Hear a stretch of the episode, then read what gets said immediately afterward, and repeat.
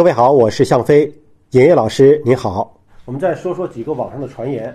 呃，有一个传言说，这个新冠状病毒肺炎治愈之后会留后遗症啊，说这个后遗症比 SARS 嗯还严重。嗯，当然了，所有的这个网络的传闻，它都依据了一定的基本事实。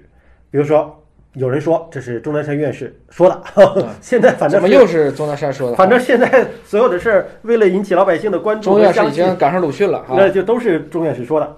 但是我们看到一月三十一号，钟南山院士接受北京卫视采访的时候，他提的是我没有发现有很明显的后遗症。嗯当然，治愈以后啊，因为治愈的这个人数越来越多嘛，那还要再观察，对吧？嗯起码在一月三十一号，嗯，他接受采访的时候说是没有的。对那咱们回溯一下零三年，对，零三年的这个 SARS 治疗之后，确实有很多后遗症吗？看怎么治的。嗯，如果当时因为 SARS 还是说啊，它第一个词就是重症，第一个 S 是重症，对，嗯第二个 A 是急性，就是重症急性这两个发生的时候，这个人就会瞬间免疫系统会产生一系列的我们叫细胞因子风暴，嗯换言之，他的体温会非常高。那为了让它退烧，对症治吗？我们怎么办？要用大量的糖皮质激素注射，嗯用激素去压制免疫系统。是让它体温降下来。其实没有办法，没有人遇到过，嗯那是我们人类第一次遇到高致病性的冠状病毒，所以造成的结果就是股骨头坏死。我们正常说体温降下来，什么什么普热西痛啊，不好用康泰克呀，扛不住，扛不住，那个降不了温吗？降不，它在一般的感冒发烧嗯这种情况下是有用的。嗯面对细胞因子风暴的时候，我必须压制免疫系统，这时候必须是糖皮质激素就。根儿上要把免疫系统压制下来。啊、还不是根儿，啊这还是在对症治，啊不是对根儿治。嗯大家还是要有一个概念啊。嗯我们说为什么抗生素可以药到病除？嗯是因为细菌侵染人类，它是在包外的。嗯我只要把血药浓度拉起来，我又可以对着细菌这些症去施治。你比如说贝塔内酰胺类的药物，它就去拆房子，把细菌的细胞壁都拆掉了，细菌当然就死了。病毒不存在的，绝大部分的病毒都是在细胞内的。嗯比如说这次的病毒，它也能进细胞，艾滋病病毒更是能整合到免疫细胞内。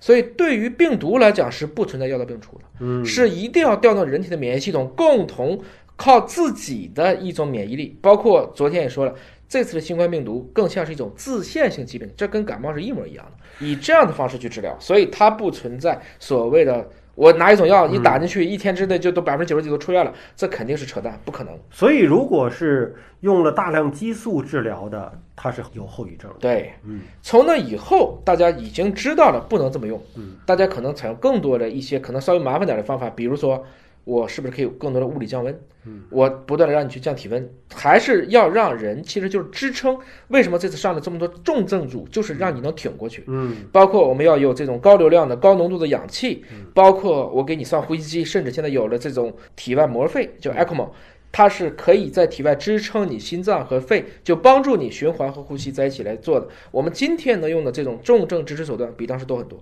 还有一点呢，就是说这个疾病到迄今为止大部分都是轻症的，轻症目前看起来。没有什么后遗症。嗯，如果说有一些后遗症，那就是说重症可能抢救时间比较长，但肺部会有一些纤维化。嗯，但是整体来讲，比 SARS 的后遗症还是要轻很多。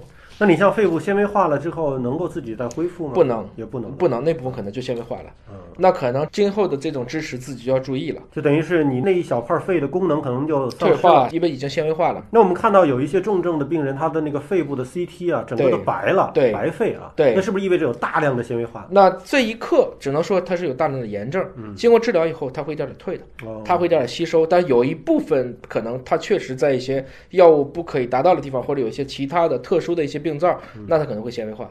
整体来讲，它的后遗症目前为止看起来比 SARS 要轻。